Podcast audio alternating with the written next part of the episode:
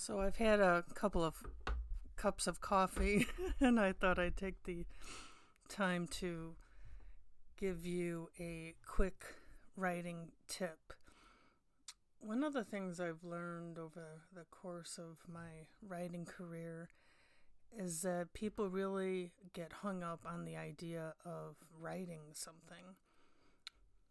If you're not a professional writer, you get caught up in or you might get caught up in the idea of grammar, punctuation, uh, all those sorts of things.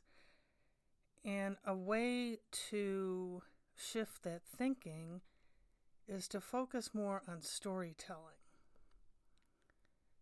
So you are facing the blank screen or the blank page, and you just start telling a story there was a, a woman who uh, posted in Facebook saying that she didn't consider herself a writer and uh, she needed some help, which is great. It's always good to see if you can find a, a coach or take a class or something.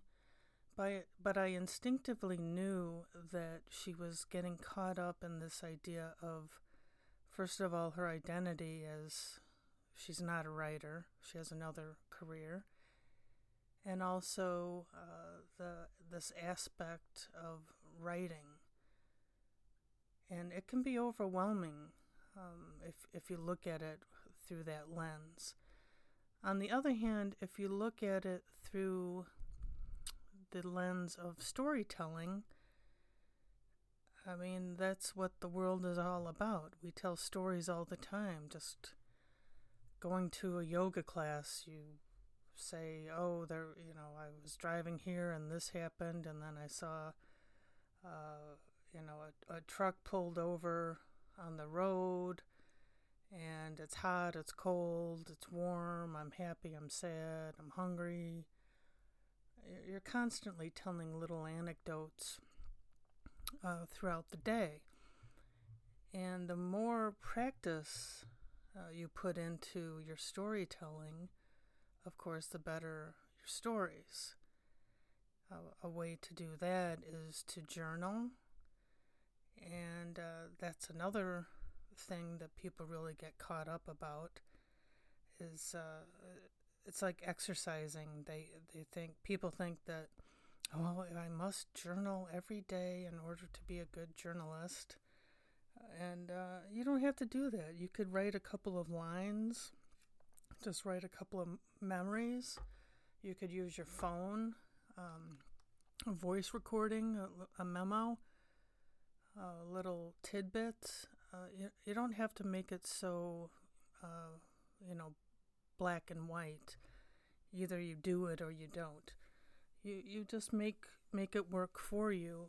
But uh, there between reading more and writing more and focusing on storytelling, you can really shift um, sort of those negative thoughts about uh, just the mere idea of writing, especially if you have a big project in mind. Even uh, the the driest thesis paper starts out as a story. That's basically what it is. Uh, you use different vocabulary, there are different methods. There are, uh, if you look at, say, Scientific American magazine, for example, you're talking about science, but when you read the stories, if you have a good writer, the the writer makes the science relevant to the average person. Okay, maybe not the average person, but uh, tries or aims to make it relatable, interesting to the average uh, person. Maybe one who's really interested in science. But that's something to contemplate is the idea of storytelling versus writing. You can think of it as sitting around a campfire. I mean, it's a very primal thing. Everything all our stories, our language, everything came through the oral tradition first before we even had books to publish. So it, it's in you. It's it's just a matter of recognizing it and developing it. So consider yourself a storyteller and don't worry about the writing so much. There's a beginning, a middle, and an end. You can play with very simple concepts like good guy, bad guy, the element of time, character, all those things. Uh, you can even play with your complaints during the day, things that you complain about. There's a, a funny movie called Office Space, and I love it because the guy, I can't remember his name offhand, the writer, Mike something, said or, wrote this uh, screenplay or this movie about just the most mundane uh, happenings at uh, his. It looks like a, a tech company, so you sort of just exaggerate things. So if there's a manager who bugs you, well, you just exaggerate some of the characteristics. If you happen to watch The Office, you know exactly what I mean.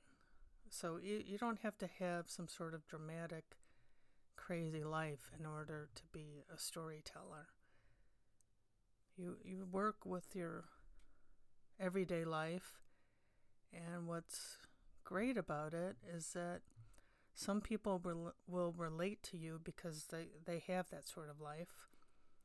And for other people, those everyday things, like going to Starbucks or um, taking your kids uh, to uh, what's that place called? Chuck E. Cheese.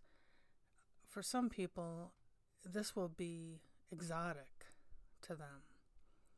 I had a, a woman in my one of my writing classes who was from India, and in her writing, she mentioned something about a mango tree, and that really struck me because I don't think I've ever seen a mango tree, or if I have, I didn't recognize that it was.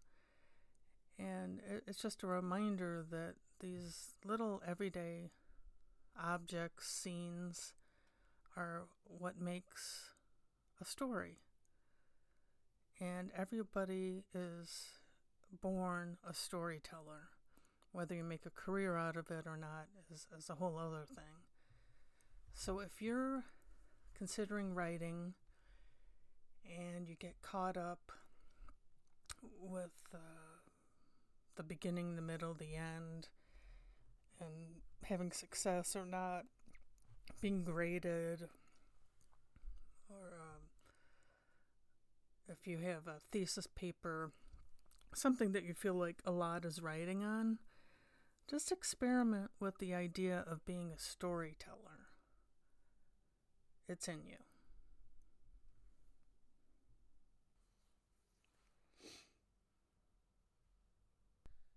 And I just wanted to add that at the very beginning of this podcast, I told a little story, a very, very short story. I said I had a couple of cups of coffee and I'm ready to do a podcast.